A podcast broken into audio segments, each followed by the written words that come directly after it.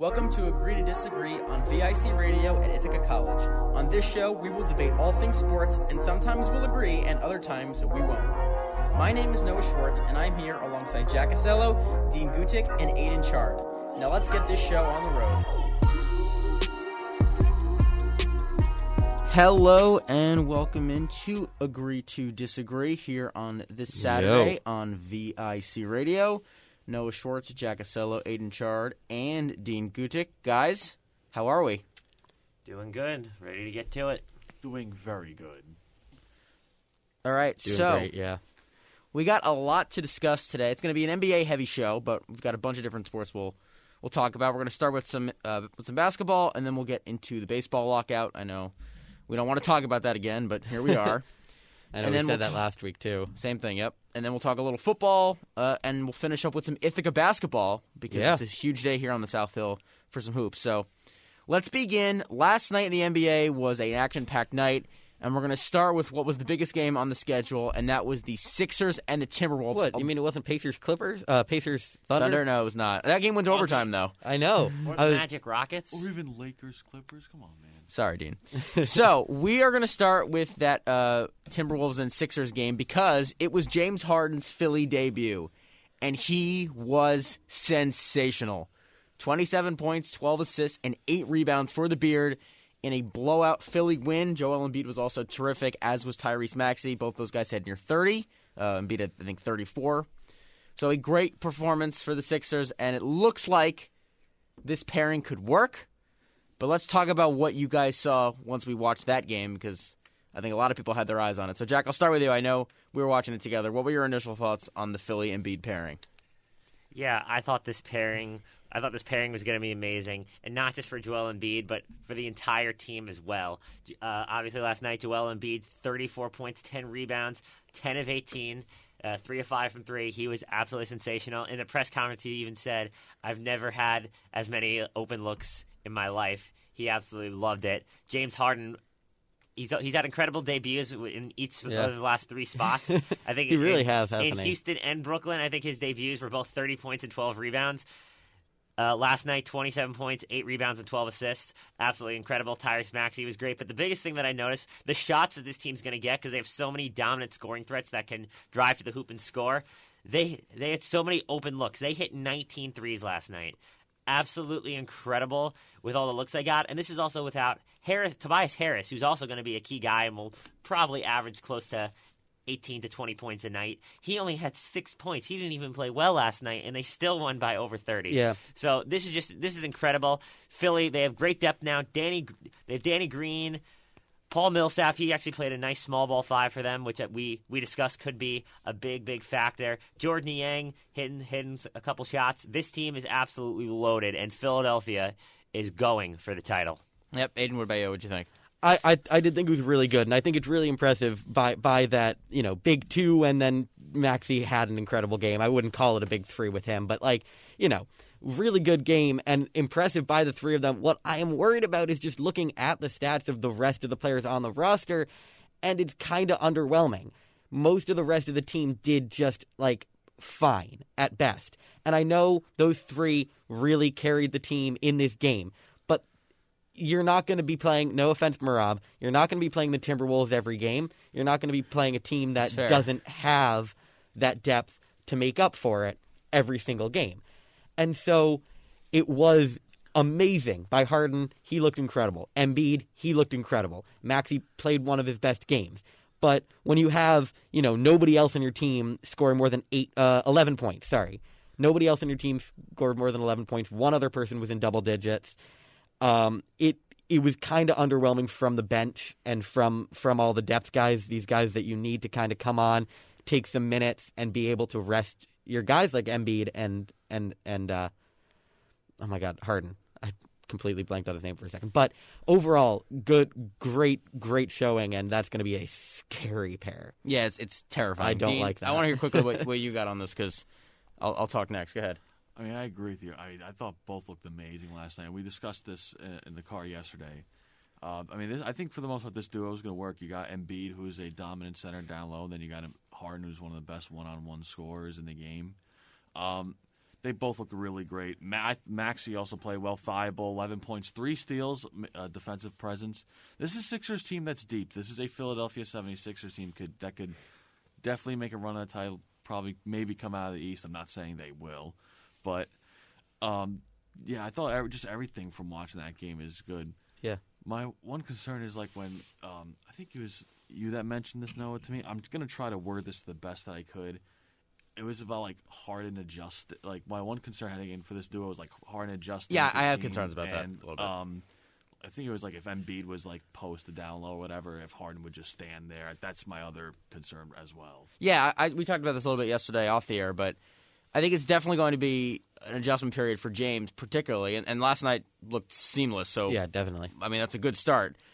But as we know, Harden has typically been for the last decade a guy who just kind of stands around when he doesn't have the ball, mm-hmm. and the ball, everything runs through him, and pretty much all the shots get created because he creates them. He's not a team player, and he's great. Well, he's a great passer. Yes. but everything runs through him because Yes. he's the one that's passing it. And now he's not. Now, he, now he's going to be in a situation where Embiid is going to have the ball in the post, in the mid post area all the time, working one on one because he's been the most unstoppable player in basketball this year, just living off those. Yeah. So the question is, what do they do when Harden doesn't have the ball? Is he going to be screening for other people? Is he going to uh, be cutting and trying to get open layups for himself off Embiid's pass? Is he going to be spotting up for threes, or is he going to do the typical Harden where he kind of just stands away thirty feet from the basket, kind of doing nothing?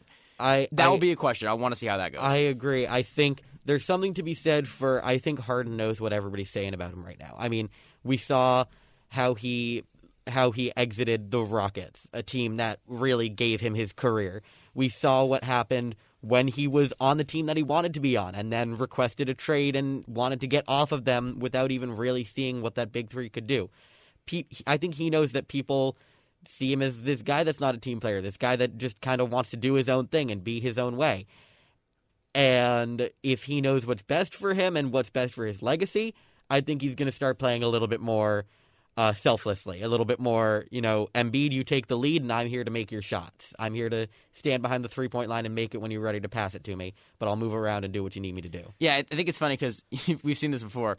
A fully engaged and focused James Harden, there's very few players in history that are that good. Yeah. But when James Harden is not focused and not energized, there are very few guys that mope around quite like he does. So Yeah. it really True, depends on true. which version you get. Yeah, I would tend to agree with that. But another thing that I'm curious to see is will James Harden be willing to actually will to try new things? We obviously we know what he does, we know what he's great at, but I think one thing that has been a huge help to this team that's really gave Philly success early when obviously they didn't have another star. It's the ability that Joel Embiid has developed as a playmaker. Nearly five assists a game this year. Is Harden going to be willing to cut and move off the ball? I said last night when we were watching the Lakers Clippers game where we saw, for example, Reggie Jackson. He'd dump it to Zubac or Hartenstein, and then he'd do a back cut behind them, and they do a give and go. Will Harden be willing to do certain things like that? Those are those, some of those plays could be the difference from winning a championship or not. Are you willing to do whatever it takes? That is the million dollar question for James Harden. Yeah, there's no question, and, and we're going to find out. Uh, so I think we all kind of agree there. Let's move on to another NBA topic. This one's a little bit more controversial.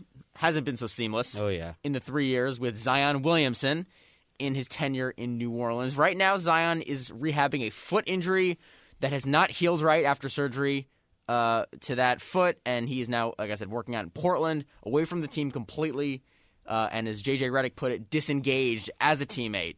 Uh, so I'll take you back about a week ago before we get into this. At All Star Weekend, they asked CJ McCollum, the newest Pelican, who they just traded for, whether he'd spoken to Zion about whether he'd be coming back this year and how his status was. And CJ said, I've never spoken to Zion about this since I've been traded. I don't know how he's doing. I have no idea. Your question, uh, your your your thought is as good as mine. And uh, everybody kind of got shocked by that. And then a few days later, on first take, JJ Redick, who was Zion's former teammate in his rookie year, called him out, saying he's not a very good teammate, doesn't really care, and it's made all these sorts of questions come up about does he want to be in New Orleans long term? What do you do with him as he's potentially going to be a max player coming up at some point in restricted free agency? What do you do? And it's a really tough question. There's a lot uh, to unpack here, but if you you were David Griffin, guys, running the Pelicans, what would be your next move as we head into this very important summer? Probably Zion won't play this year, so I think Yeah. we can kind of rule that out with the foot injury. But what would you do going forward? Because we don't know really what he wants and how the Pelicans are going to be able to handle this. I, I think at this point we've seen the Pelicans with Zion. They're great. They're or they're very good. We've seen the Pelicans without Zion. As the team they are now, they're fine. They they've had a couple. They've had a few surprising wins this year. I mean, even last night they beat the Suns, uh, a good Suns team without Chris Paul. I know, but still a good Suns team. They've had wins over the top teams in the NBA, and they've they've held these teams close, but they can't do it consistently. So Zion coming, being another piece, he could bring this team from what it is now to a possible playoff contender, uh, like a, a, a six or seven seed. But if Zion does not want to be there, if what the reports are are are saying is true, I don't think it's necessarily the worst idea to try and get rid of him while you still can, while you can still get value from him. Voice crack, sorry. Well, you can still get value from him and get a guy who's going to fill that role, or two guys, or a pick, and be able to bring in a rookie. Yes, Zion is incredible, and he might end up being the new face of the NBA someday soon. But right now, you haven't been able to rely on him because of what he's doing right now and just not talking to the team and not talking to his teammates. And he hasn't been able to stay healthy. You can't ignore that. Zion missed most of his rookie season with an injury. He played parts of last season.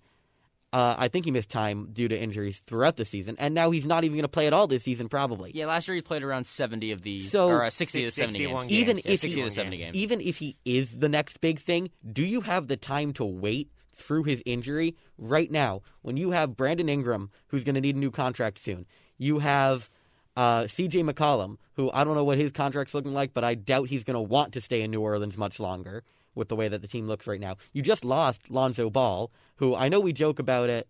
Uh, I know I joke Huge about him loss. being great, but Yeah. that's a massive That was, loss. that was Yeah, a big there's no loss. question. He was a great fit for this team. Exactly. So the Pelicans have a promising core right now that is going to leave as soon as possible.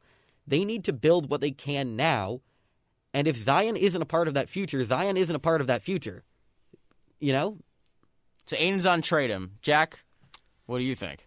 Uh, I have uh, certain certain things I agree with, certain things I disagree with. In the beginning, you talked about like they were a solid team when Zion was playing. Uh, that's not really true. Well, they didn't they, they they didn't have the team last year that they do this year. Even without Lonzo, the team this year as it is now is a little bit better. Valanciunas is there. Yes, Devontae yeah. Valanciunas Yeah. is there. They haven't had much success in the past. They never were.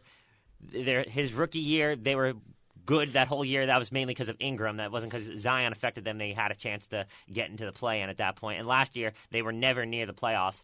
And Zion has a lot of injury concern, as you said. But I'm not going to call him the next Greg Oden because we never saw what Greg Oden can do when healthy. When healthy, we've seen what Zion could do last season in 61 games, 27 points, seven rebounds, four assists on 61% shooting. So absolutely, absolutely phenomenal when he's out there. But the fact is, he can't stay out there. It seems like he's not committed. He's not willing to get in better shape, to lose a, lose a little weight to take some of the pressure off his knees and his lower body. And until he's able to do that, you honestly you can't trust him, and especially now. Like I think I would actually consider trading him when you have Ingram, when you have McCollum and Valanciunas. You have three legit scorers. If you can get another solid player, this is a playoff caliber team. Maybe like high end of the play-in at least, and Exactly. they could make some noise. And the main reason I say to trade him is just because this: it's better to trade somebody too early while have, their value is sky high than it But is his value right now is low. but he, he, if you, if somebody calls and says, "Do you want Zion Williamson?" You're going to get a very good package. You're rather getting- than you're- a you're year getting or two, two years, players. rather from a year or two now, where he'll be considered. He'll be a kind of like a Julius Randle kind How do- of role, how do- where and- he was when the Knicks signed him. How do- he's he's a good player, but he's not going to move the needle. Right now, he's considered a franchise-altering player. How do NBA rookie contracts work? I don't I do, do not know. So here's how it's going to work with Zion. So I, I was Yeah. actually going to ask to ask you guys about this a little bit. So when you sign your first round pick, it's a four year deal, and after the third year, you can be extended. After the fourth year, you can go into your uh, restricted free agency, and that's pretty much how it goes. So that's how it is for first round picks um, with the four year contracts. okay. With Zion, So similar similar to the NFL. yeah, it's, it's relatively similar. Right, I, I think I'm missing there. Uh, what Zion can do this summer is he can go into David Griffin's office and say, "I'm eligible, extension eligible after my third season. Pay me the max." And that could be 175 million or whatever the number ends up being this year once they tabulate it. Is that something that you're willing to pay Zion Williamson after 85 games of basketball in three years? I don't know if that's the case. So, Dean, would you pay him 175 million dollars? For that, for that, for how much he's playing three years? Absolutely not. No, Mm-hmm. I, I, I don't think I would. Um, I don't think I'd pay him that money. If anything, um, to answer the question earlier, since I know Aidan and Jack talked about this, I'm also on the trade him tr- uh, train. Uh, you got it. besides getting value while he's there. I mean, it, just it just feels like I don't know. It just feels like to me personally, he just doesn't want to be there. Doesn't enjoy being there. Um, I mean, can you blame him with the way the I mean- Pelicans have been over the past I decade? mean, I say the, the way. Well, Yeah. besides that, and the way like failing to build around him, like when they made the McCollum trade, it was all to make Zion happy and try and build something around, build something more around him. But for the past couple of years, I feel like I don't know, like everyone's been like, "Hey, we got like you know Lonzo at one point, Zion Ingram." The next year, you got McCollum, Zion Ingram. It just feels like They had Jrue Holiday too. uh, Jrue Holiday. It just feels like Yeah. like all the hype and all that just kind of has like died down. They haven't made the playoffs, so I mean, it, it's like building poorly around. well, Not not even just building poorly around. Things are just not working out in New Orleans or panning Yeah. out. So I, I I do just think I mean, going back to the AD trade even, like if AD AD did the same thing that Zion's doing right now, basically. If AD had given the Pelicans one more season and given them a season to pair AD and Zion, imagine how good that team could have been. Yeah, but and I know they got I know they got a lot from that AD trade that built the team that is now around Zion. But imagine an AD and Zion duo. That would have been pretty scary. That would've been That would have been a great team. agree. It would have been, but looking back on it, AD actually did the really smart thing and going to the front office. This was what he Yes. was respectful. He said, "I am going to leave you in a year. Yes. Trade me now." And they did, and it was smart that they did it because otherwise he would have left for nothing. Yes. That's the that's the risk you run with Zion.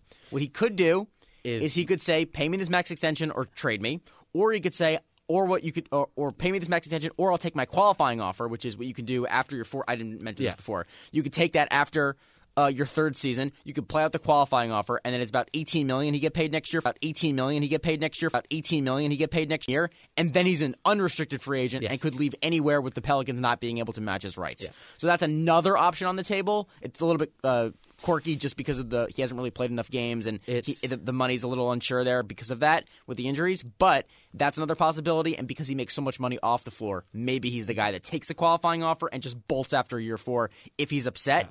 We're, we're going to find out soon enough. The big question is really how good is Zion and how healthy is Zion? Because Zion, we've seen him healthy. We've seen him when he plays, and he's very good.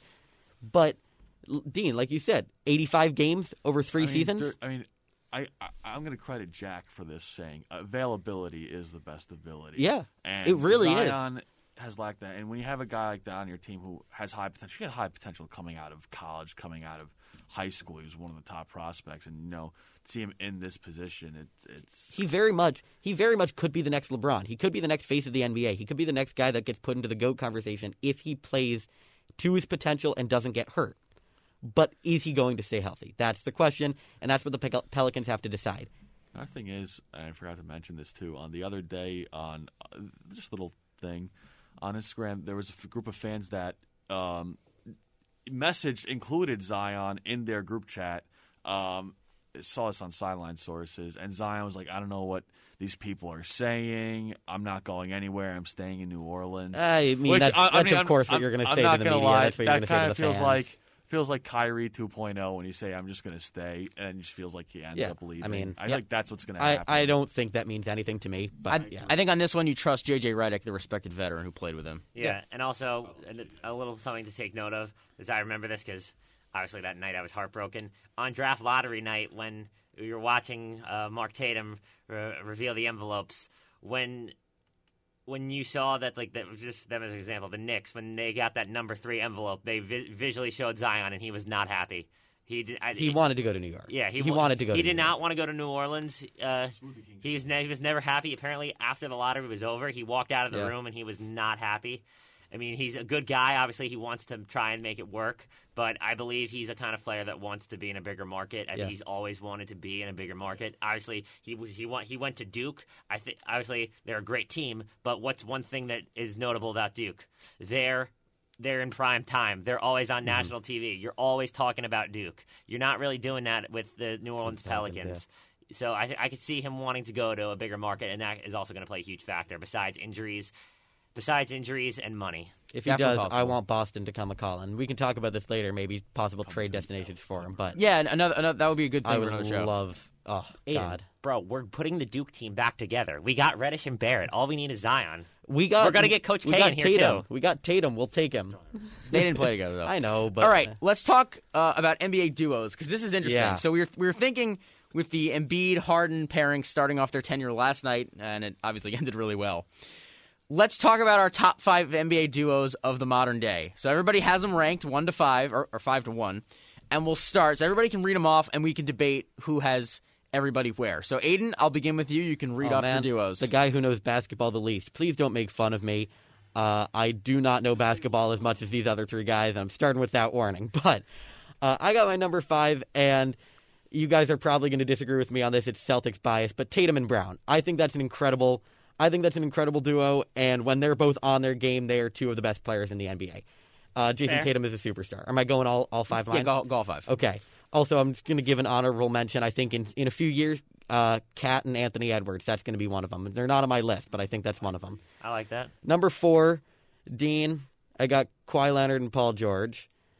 I think they're both very, very, very good, but what we've seen with of them together so far on the Clippers, similar to what we've seen of uh, Tatum and Brown on the Celtics, they haven't lived up to their potential yet. Three, Noah, LeBron, and AD. I think fully healthy, both of them, they won a championship. They did they did great. But again, there there are players that can be better than both of them on a on a daily basis. Two, we've only seen one game, but Harden and Embiid. I think that's going to be one of the scariest duos. You got one of the best big men in the, if not the best big man in the NBA right now, and one of the best shooters in NBA history. That's just a deadly duo f- from the get go. And number one, w- we haven't seen them play together too much, but Durant and Irving. I think that's the best duo in the NBA still. When they play together, when that team played together, Durant, Harden, Har- uh, sorry, Durant, Harden, and Irving, they were what were- thirteen think- and three. Thirteen and three. Yeah. 13 and 3. It was a great big three. Losing Harden really just loses another shooter, but you already have two shooters. You already have a good big man. You already have, they're both good at what Harden does. So it just loses a little bit of extra skill. I think that is the best duo in the NBA, but of course, we're not really going to get to see it in action because of Kyrie. Well, we'll see how the So- vaccine rules go. That's Yeah. certainly a, a topic of discussion uh, in New York City right now. So go ahead, Jack. Yeah, all right, I'll go from five to one. Uh, starting with number five, I'm going to go with Giannis and Khris Middleton. Uh, I have them five because with this duo, it's very obviously the number one is really the guy that leads it off. Many consider, many don't, some don't even consider Khris Middleton to be an All Star caliber player. I know you didn't think he deserved the All Star game. You argued his other teammate Jrue Holiday. It's very, very like very back and forth who Giannis's true co-star is between Middleton and Holiday. But Middleton is. I'm going to go with Middleton. He's been there for the whole journey. Uh, he was big in the finals last year. He he really helped out, and this is a championship duo. I put them at five just because on the back end, Middleton. Some Middleton's like a top 25, top 30 player at best, but still very solid duo. Number four, I'm going to go with Kawhi Leonard and Paul George. Uh, this is a duo they've had. They've had their. They certainly have had their ups and had their downs. In the bubble, obviously, they. I'm sure Dean does not want to talk about it, but they did blow a three-one lead. Can we go one week without? can, can we just go one week where my, I, you guys don't bring up a team of mine's heartbreaking moment? Like we go from the Bills 13 seconds to this. Can we just not, please? Thank you. No, it will not happen. The man has spoke. Anyway, back to what I was saying. The teams had their ups and downs. The bubble obviously wasn't great, but last year they were very, very solid before Kawhi Leonard tore his ACL. This team looked like they had a real shot to go to the NBA Finals. So you have to wonder, and I think next year this deal could be at the top with what the Clippers are doing. They added Norman Powell. Most of their guys are locked up. They have a couple trade exceptions they can use. This team is going to be ready to play next year. So I have them at number four right now. Uh, next up, number three, I'm gonna I'm gonna go with Kevin Durant and Kyrie Irving. Just kind of like what Aidan said, they haven't played much, but when they played together, they're truly special. These are two guys that are capable of dropping 30 on any given night. And Kevin Durant, to to many, when healthy, is the best player on the planet right now. And Kyrie Irving, even though he's he's he, he's he's a he's a strange man, but when he's on the court, he is an absolutely phenomenal basketball player. And when he's been out there this year, he's really given the Nets a boost. But they've had really nothing around him. When you have a bunch of older players like Blake Griffin and Lamarcus Aldridge, it's hard to win. But I think KD and Kyrie are very special, and I think they have a great chemistry. They are really they're best friends. So I like that. Uh, number two, they just played one game. Joel Embiid and James Harden. This one's pretty straightforward. I, I- I think you guys would agree with me. I think this is pretty much the modern day Kobe and Shaq. It has a chance to be. I completely. They can win a title together. This is the modern day Kobe and Shaq. Joel Embiid is the most dominant big man in the modern NBA today, and James Harden is a version of Kobe Bryant that's a good three point shooter and a slightly better playmaker. So I like them a lot. They have their potentials through the roof. And number one, when fully healthy, LeBron James and Anthony Davis. When these two guys are healthy and playing at their best, this, they are probably the number three and number six best players in the entire NBA. They're special. They've won a championship. It's kind of strange that I have them won. It feels like we haven't seen them play in like two years, but when they're both healthy, they're sensational. So that's my top five. Dean, you're up. All right. Quick, uh, mind if I do an honorable mention? Go ahead. Go for it. All right, so I put honorable mention on this. Honorable mention, it's not Tatum or Brown. I'm sorry, Aidan. It's Chris Paul and Devin Booker. That's fair. I, I, Uh, I mean, no, that's fair. I I think they're also one of the top duos in the NBA when fully healthy. I know we're going to get to the Chris Paul news later, but um, I, even despite my disinterest in the Suns, I do like love me some Chris Paul and Devin Booker. Uh, number five, Giannis and Khris Middleton. As much as I love Giannis, as much as a great player he is, and you know Khris Middleton has also has had has had his clutch moments. Um, I wouldn't take him over the other guys that are above above in this list as in players. Number four, uh, I mean, I wish they were higher, but I agree with you guys. Kawhi Leonard and Paul George. Um, I mean, I, I, I got to see more, like you guys said, when they're fully healthy. I mean, you know, for the most part. I mean, granted, in the playoffs last year, there, you know, like the Utah Jazz series and Dallas Mavericks, I thought they both coped well, especially in the Utah Jazz series down the line until Joe Ingles decided to uh, bang some knees. Um, number three, but when full, when fully healthy, I think they're going to cope well together, and I do think the Clippers as a whole next year will be better. Number three, Harden and Embiid. Um, they only played one game. I'm not. Here's the thing with me, and if you guys don't like it, it's fine. I don't. I mean, even though I did put them at three, I usually don't like to rate or put someone too high if they play only one game. If that makes sense, like You want to see the sample size. like I'm not gonna yeah like I'm not gonna like let's say like it was only one game but like Paul and Booker their first game like I'm not gonna say they're number one right away I can't put someone at number two after just one game but I do believe Valid. but but I do believe that this has the potential to be Kobe and Shaq and they I think they make a perfect duo number two is uh, KD and Kyrie Irving uh, when both are fully healthy when both play I mean Kyrie may play soon because of the uh, vaccine stuff going on in New York but um, when fully healthy, this is a very talented duo. These two, I mean, these are two superstars, uh, two established stars in Kevin Durant and Kyrie Irving. KD, who's definitely one of the greatest scorers ever, and Kyrie Irving, who's just a magician with the ball. And number one, when ankles and groins are not a problem, the Los Angeles Lakers and, and, and, and right now, foot. And, and foot. uh, number one, LeBron James and Anthony Davis. When fully healthy, this is the top duo. Uh, they, and they won a championship before too. But I mean, this is the, the that duo is just really good, and they just play really well together. All right, mine's a little different than yours. I have some a different ordering and actually Yeah. a new pair that nobody's mentioned yet. We've all had Yeah, one we've pair. All, we've all had one pair that we Yeah. said Yeah. is different. So I have Paul and Booker at five. Okay. Uh, all they've done since they come together is win. So I think if that's the case, you deserve to be in the top five. I love those two together, and because they're so good shooting the mid range, it makes them so much more difficult to guard because they can get all the way to the rim, they can shoot the three, and they're so great from you know free throw line area. So they're and they're a great clutch team as well, best in the league. Number four, nobody's mentioned them. Steph and Clay. See, Nobody thought to talk about Steph and Clay, and I, I I considered it, and my thought process behind not doing it is we haven't seen from Clay yet this season that Fair. he's going to live back up to his pre-injury Yeah, uh, exactly. status. I don't know if he's ever going to get back to that level. He, he showed flashes, but he hasn't been there consistently. Yeah. He hasn't been there consistently, but I feel like if you can Two- get two back years to close ago- to prime Clay, you, two you got two it. years ago, Clay. This, that's that's number one. I mean, Steph and Clay two years ago, but And no matter what happens, they are the best backcourt in NBA history. That's, True. So I think they've won three titles together. I, I can't leave them out. I understand that. Number yeah. three, Giannis and Middleton. Uh, I love this duo because Giannis is so dominant for the first like 46 minutes of the game, but Middleton just takes over when it really matters in the final two minutes when you can put the ball in his hands and he can uh, play make and score for himself. I, I love him uh, in the clutch. That's why they call him Cash Money with a K. Number two, I also have Harden and Embiid. There's no question that they could be number one at some point uh, down the road. And then number one, of course, LeBron and AD. No no no Clippers on there.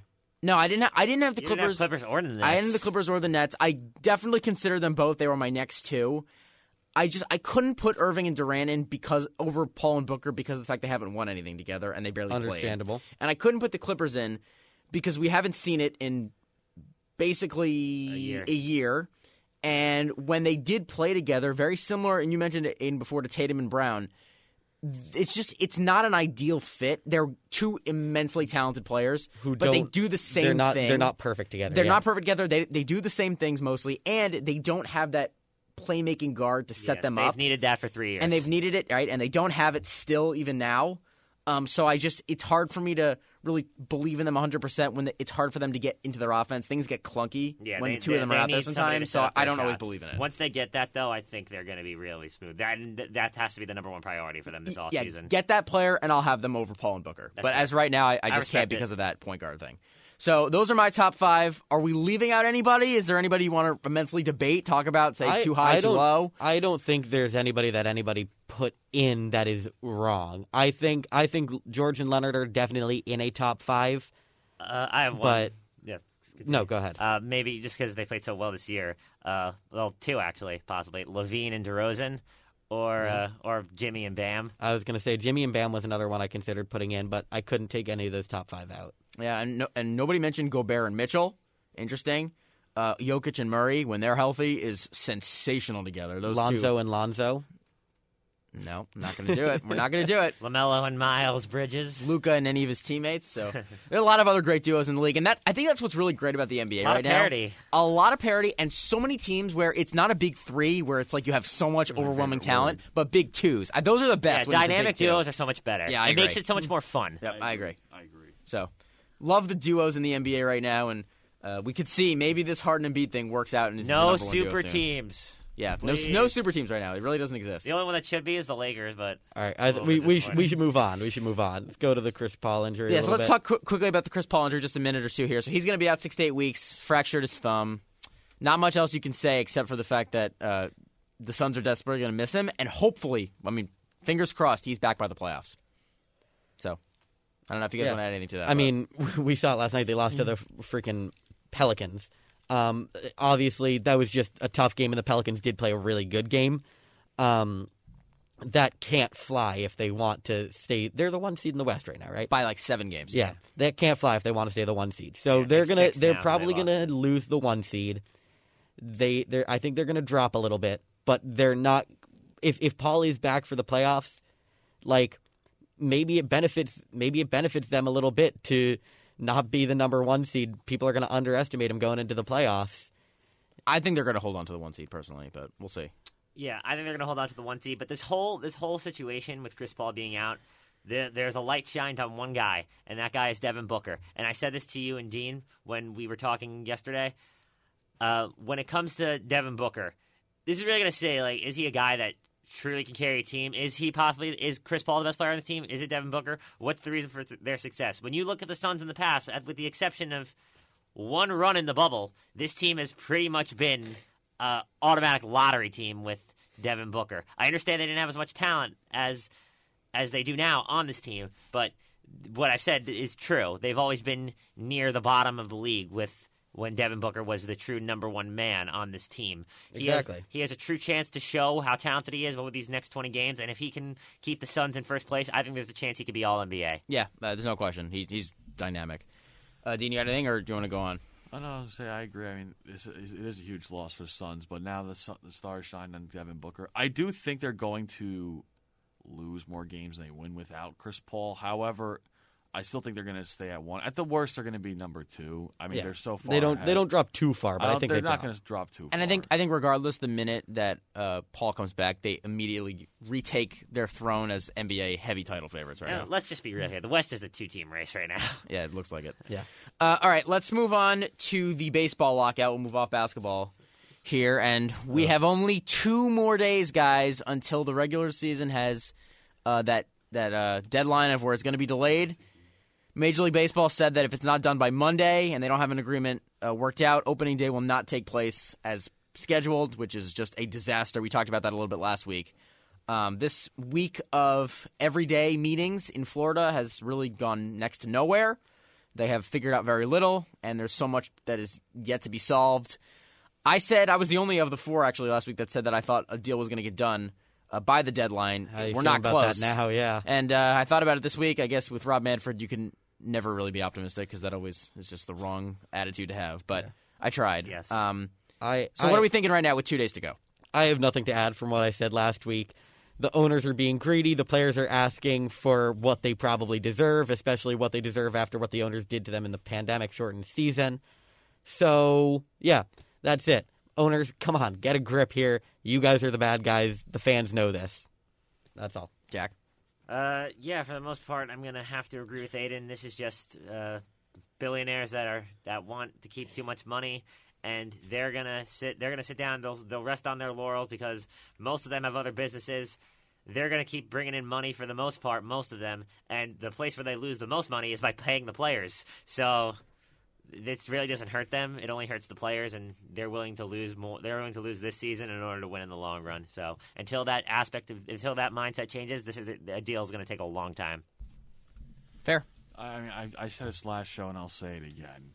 I mean, the owners agree. The, the owners really don't care about players. They don't do what's best for the interest of the game. And it's not just that; it's also Mo- Rob Manfred. And the way I feel like this whole thing has been orchestrated, the way this whole thing has just gone about, gone afloat. Um, it just feels like everything all around is a mess for the MLB. And and listen, we got two days left. Like I said, clock's ticking Get to that negotiating clock table. is ticking because uh, I think we're. I mean, I'm not trying to. Like I said, I'm not trying to be that guy. I mean, even though less Oriole losses are fine with me, but um, I we- we're we're headed towards a delayed season. Yeah. I, I just I'm not, and I'm not, and I know you guys want to stay optimistic, especially you know. Granted, the commissioner uh, gives you false hope, not the best sense of hope, but um, it, it just I don't know the way things have just been going, the way we're heading. It just feels like baseball's headed for a delayed season. Yeah, just to add some context to what you guys have talked about, um, they did work out a couple different issues this week. Uh, they raised the mayor, uh, minimum player salary by a little bit, so there's been some things. They obviously decided already on the DH is going to happen, so there's been some agreement. But to me, it's almost like they're beating around the bush here, where the small stuff has been worked out and the big stuff is just being left on the table where they're not talking about it, and when they are talking about it, it leads to nothing. Um, and I think the biggest example of that is the competitive balance tax uh, with the luxury tax and teams refusing to spend. A lot of the teams refusing to spend over that, or in a lot of cases, even close to the luxury tax line. Like right now, the Mets are going to have a $300, $300 million payroll. Just I know this. The Pirates right now spend about $45 million on their roster. Yeah. 300 to 45. It's such- it's seriously, I'm not even Yeah. kidding. It's such a joke. It's So- such a joke. it really does make a real problem when you have the players, and really, I, I actually think some of this does fall on the players in some instances. Like, for example, they want the tax penalties to be a certain way where you get rid of the draft pick compensation that is involved with that and some of the other rules that they want removed. But the other thing they don't want is a is a a, a salary floor, which they have in other sports, like in basketball, we have that. And basically, what they want is for owners to be able to spend whatever amount of money they want to, like some owners do, very few, and yet not spend to a certain minimum line because then what they'll do is they'll just spend to that minimum line and not go over it, and there's no penalty against them. So they basically want no salary cap and no salary maximum. Where I think the other sports thrive best because there is a th- salary minimum and a salary I agree, maximum. yeah. Um, but the players don't want that because at the end of the day, you know, the Max Scherzers and Francisco Yeah, they Lindors, want- Gerrit Coles want their four hundred million dollar Yeah, they contracts, want and who can hundred blame million dollars. Once Right. the the problem is once the door's been opened, the door's not shutting. Now that players have gotten those four hundred million dollar contracts, those massive contracts, that door isn't going to close again to a point where people are okay with accepting smaller deals. You know, now it's it's That's I think that's become the issue because like one guy because if if if Harper gets this, what was Harper's deal? Ten years. Ten years, three thirty. I want to say thirty. Trout If has Harper the biggest for Trout does, but like if Harper can get ten years, three thirty, then why does Trout not deserve that? Yeah. Why does Lindor not deserve that? Why does uh, Acuna not deserve that? Why does Soto not deserve that? And you go down the list, and eventually you get to players who probably don't deserve it, but then they're going to get a higher one, and then why do the players better than them not deserve it? On It's kind of like in football where you want to be the highest paid Yeah. blank. You know what I mean? It's about respect. Money is respect in sports. The higher you're paid, the more respected you are by the league. That's what it comes off as. So when you don't have a salary floor and you don't have some sort of salary cap system in place, it just becomes very hard because the owners have no onus to spend, and if you want to win a championship, you have the onus to spend whatever you want. So it really depends on the type of market you are and the type of team that you have. Uh, It depends on whether you're going to invest the money in your club or not, and I think that's been a real issue. So. Uh, we'll see how it goes in the next couple of days, but very well we could be sitting here next Saturday talking about a delayed season and wondering when opening day could happen in April, May, June, and down the line. Uh, let's move on to football. This is an interesting topic. We've never really talked about this type of uh, issue before, Oh boy. but it's the NFL media. NFL football announcers are coming from different places more so than ever before. Trade season. Uh, it's essentially the NFL offseason has already started when it comes to the media, but the actual players can't be signed anywhere yet. So it's very interesting. So from what we've already found out, according to ES, uh, ESPN's, um, the New York Post, I should say, he's An- Andrew Marchand, a writer there. He actually went to Ithaca. Uh, said that Troy Aikman is going to sign a massive contract to come to ESPN and do Monday Night Football, leaving Fox after 20 years. Please, for the love of God, get Troy Aikman. I know he would. I don't like Troy Aikman at all. Okay. As a as a commentator, every time the Saints play, I have to listen to Joe Buck and Troy Aikman. Every time, I don't want to have to do that anymore. Well, you're not a Put him on Monday fan, Night so Football. Put him you're on Monday. Night Football. Get him out of my living room. He's going to go to ESPN and ABC to do Monday nights. There's a lot of rumors about what Al Michaels' future is. It looks like he's probably leaving from NBC on Sunday nights to go to Amazon. That's a, a, a wide Which is reported thing out there. wild. Wow. And he'll he'll do Thursday nights if that's the case. We'll see who his his color partner is. We're going to find out about Sean McVay. It looks like he's not going to take a $15 million a year TV job or a $20 million a year TV job. That looks like it won't happen. We know the networks have actively been recruiting Sean Payton, your former coach in New Yep. Orleans, uh, in Andrew Brees. and Drew Brees, right? We know that NBC already has him. They might elevate him at some point. And Tom Brady's the newest name. So there's so much going on with the way that football is being called these days, where guys are moving from different network to different network, and it's actually become really fascinating. Like I actually follow this pretty closely now. So let me ask you guys this: If you could build your dream pairing at every network, give me who it would be. Uh, I'll start. This would be fun.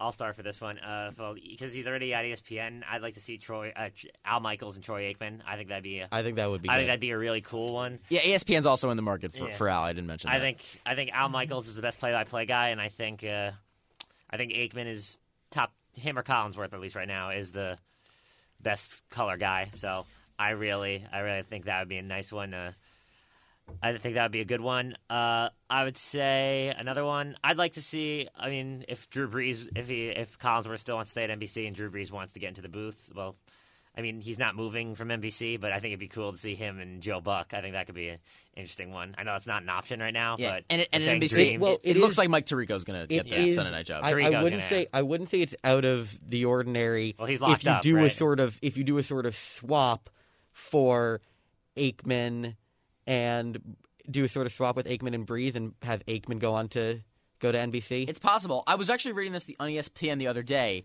Back in I think 2005 or six when they were first starting Sunday Night Football out, Al Michaels was at ABC doing Monday nights. Yeah. Mhm. And at that time, NBC really wanted him. So what actually happened was the executives at both networks were calling each other, and Al actually ended up getting traded to NBC in exchange for ESPN or for, for ABC and, and Disney to have the rights to a cartoon character that they had lost the rights to NBC like years prior. That's so he actually funny. got traded for like a cartoon cat or something. That's and that's actually how that ended up working out. So it could happen where guys end up getting dealt across networks. Yeah, but it's gonna be so weird. Like we were talking about this yesterday. Like with Joe Buck and Troy Aikman, it's like some people hate them, they can't stand them, but you know when Like they're me. when they're on, it's a big game. It feels like it feels like a big game. And the same goes for Al Michaels on Sunday night. Sunday night is the biggest game of the, of the week all the time, and I don't know. It's just gonna feel so weird with with uh, with with Mike Tirico doing it now, and I I, I, I like Mike Tirico. I thought he was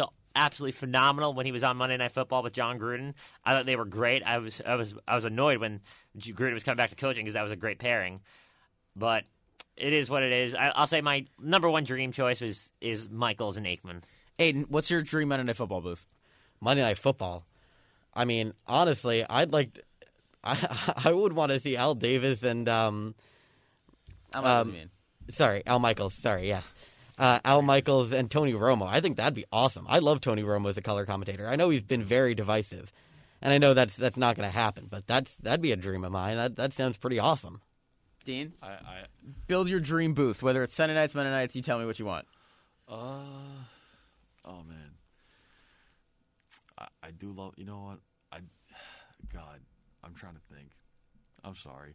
All right, color is definitely Troy. Uh, Troy mean Tony Romo. I do love Tony Romo as a color commentator. I think he's great, and the game that really made him grow was the Patriots Chiefs game when he just predicted every play in the AFC Championship. Um, I'd say definitely Tony Romo. Play by play. I mean, I'd either do Al Michaels or a little out of the pocket because I do love him as a football guy. I love Kenny Albert. I am a big, Oh, that's a good I one. am a big Kenny Albert guy, so I would love to have Kenny Albert in the booth, and then do it just commentators, and analysts, or just Yeah, yeah, like, uh, like Who who, who would be your sideline reporter? Uh, Peyton Manning. Hmm, that's interesting. I'm half kidding, got- but like you got to go with. Booger McFarland.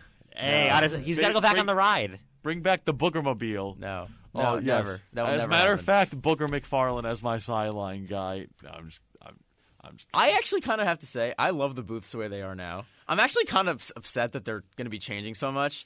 Like I don't know how this Amazon thing is going to work out. I'm very actually confused by uh, how that will happen, whether it's on Amazon Yeah. Prime or what. Amazon might actually make a cable channel. I've heard, so maybe that's a possibility.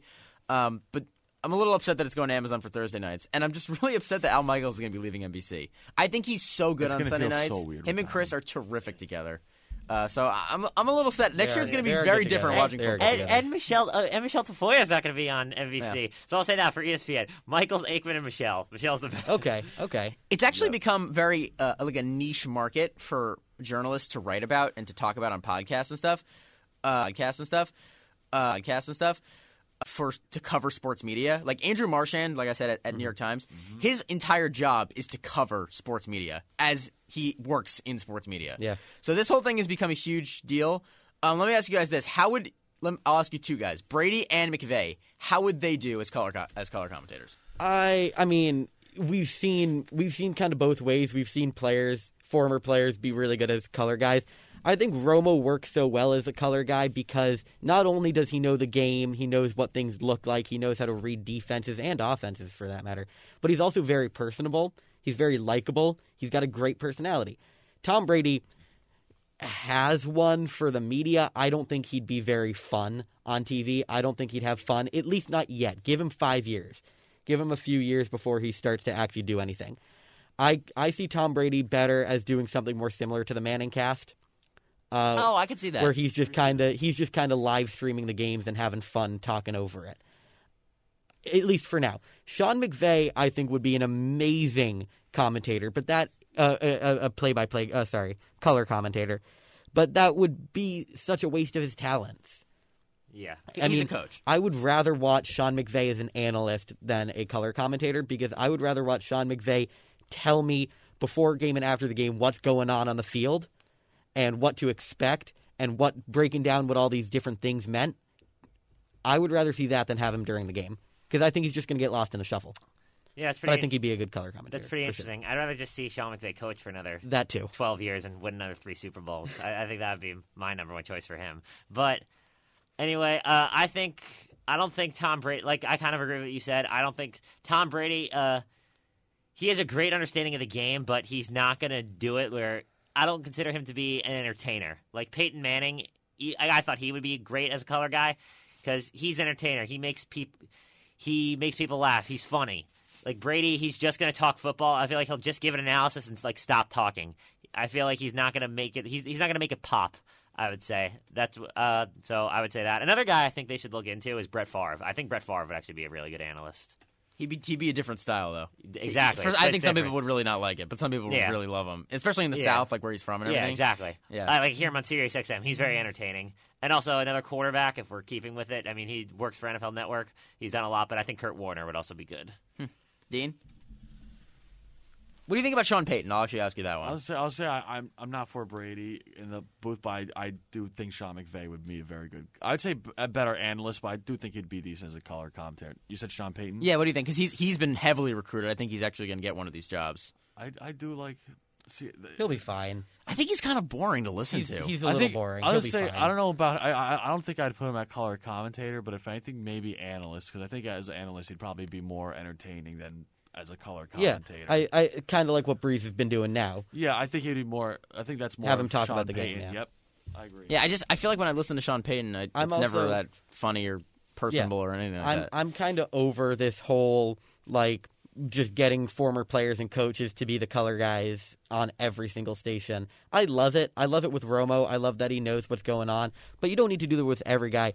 I mean, you, here at here at Ithaca, there are a ton of kids who are training, who are studying, who are working to try and become those guys. And it's taking jobs away from people who have really worked their whole life to get that. And you're just giving it to a guy who plays football. Fair. I think someone like Mina Kimes is a great example where she came up and has turned into a top-notch analyst, Yeah. even though she's never played a day of football in her life, which I think Exactly. is really cool. Yeah, and, and, and, and most people here, most people who, who study broadcasting don't play football. They don't play the sport that they're looking to go into. I don't think you need to be a player to be a good commentator, and I think we've seen too much of that. Yeah, I agree. And like, we're all better than Jason Witten, but he got to go into the. Exactly. True. exactly. That is true. All right, Aidan, I know you wanted to talk about this. A couple minutes Real here. quick, We're going to talk about Ithaca wi- uh, women's and men's basketball. Uh, both teams have playoff games today in the Liberty League. Ithaca's going to be playing later against Yeah. Union uh, here at Ben Light, and then the men will also be on the road uh, later today for their semifinal game. So, if you want to break it down for us for just a couple minutes Yeah. here, and we can we can talk I'll, about it. I'll give a quick breakdown. I mean, Go we'll start with the women because they play first. Uh, Two o'clock today, and that's going to be a home game, and it will actually be broadcast over on WICB and on ICTV. So tune in if you want to. I'll be on the pregame show. I'll, I'll be on the halftime for the And radio. I'll be writing the game story for the Ithacan. So um, Look at us, all involved. exactly. Yes, getting involved. So in that's that going to be pride. that's going to be a really good game. I mean, the women are coming off of 17 straight wins. They haven't lost since December. They've only lost one conference game all season, and it was also in December. It was to Vassar, who they beat uh, the other day, last week, last Saturday, to get this number one seed. They're going to host the number two. The, sorry, they're going to host the number four seed Union. sorry. Whew. Um, they're going to host the number four seed Union today at two o'clock. Um, Union, I believe they beat both times in the regular season. they did. Um, so you guys got picks, predictions for this game? I'm going. I'm going Ithaca all the way. yeah, I mean, Jack, you looked into it, so what do you think? Yeah, I'm gonna have to go. I'm gonna have to go with Ithaca. Ithaca. The, I was talking to Coach Raymond earlier this week. Uh, he says this team because the one thing they do well more than anybody is they play defense. Yeah. they're the highest scoring team out of any team, but they're also the give up the fewest amount of points. They only give up about 51 points a game, so they outscore their opponents pretty much by 20 points on average. They average 60, I think 69 points to and only give up 51. So it's all about defense for them, Yep. and it's about getting inside and getting look, good looks. They're not the best three point shooting team, but they do a great job from the mid range and they do a great job on the glass. Bombers beat Union 54-47 and 66-56 this season. Yeah, and, and by the way, Bombers. our women's the Bombers, women's team Bombers. here Women's is team is so amazing. good. They're They're, really just good. terrific. They're they're Grace Cannon is a superstar. Grace vet- Cannon is this is a veteran team. They have three grad students and six seniors, so lots of experience. Yeah. experience. And then over, or do you have a? they also have one of the deepest teams as well. They have a We- we- very deep I team. mean, I talked about this with Coach Raymond I mean- the other day, and he was like, "This is one of the deepest teams Yeah. I've coached." Not only, I mean, they have they have f- three grad students. They have, I think, five seniors outside of that. Five or six, yeah. and then in addition to that, you have some really good juniors and sophomores. I, I don't know too many freshmen on the team, but it's it's such a it's such a good team. Uh, go over to the men's quick. They play at 4:30, and they're actually going to play in Troy against RPI. The way the Liberty League championships work is the number one seed hosts uh, all three the they're, semifinals. playing, they're playing Vassar today. Yeah, but in RPI. Yeah, yeah, yeah. Uh, they play the the number one seed hosts the semifinals and the finals. Yep. So Ithaca versus Vassar once again a rematch of last week with Ithaca, which Ithaca ended up taking seventy two to fifty nine. Uh, Sorry, is that the is that the men? They beat they beat Vassar just last week. yeah, so, sorry, yeah. 72-59. Big win. Uh, easy win for the men. But uh, what do you guys got for this game? Yeah, so I- I'm going to say Ithaca wins again here. Uh, I don't, I don't want to be the homer or anything, but I just do think they're the better team. And we saw that matchup here uh, just last Saturday. Uh, Zach Johnson for Vassar is a dynamic big man, but unfortunately, he has shoot. zero ability to shoot free throws well. Hack-a-Zach. Shot 38% for the season coming into that game last week, and I think he was 4 of 12, I want to say. Five of 15. Five, what- yeah, it was not a good number. Not good. So they continually fouled him, and he continually just bricked free throws. Yeah. And, Um, and in a game that, that ended up being huge role. decided by 13 points, I mean, f- six or seven more free throws could have really tightened that game up. Yeah, and, and Ithaca, I think they just shoot the three so well. Uh, good defensive team and, and the number one scoring team in the league as well. So uh, I'm going to go with Ithaca today. Um, they're the two seeds, so they Yeah. should be the favorite, and uh, we'll see if they can pull it out. Do you guys know why Ithaca has been so successful? Because they got they also have Luka Magic, They do have They Luka do. Magic. Luca Luca Radovich, baby. Yeah. All right. Well, m- good good luck to the Bombers today and tomorrow if they make it there. I'm going women. I think women win the Liberty League. I think men get second. I think they lose to RPI tomorrow. Yeah, I'm going to say the same as you. Uh, RPI beat us twice, so we'll see. But Bombers by a million. That's all I'm going to say. All right, Yeah. uh, winners and losers, everybody.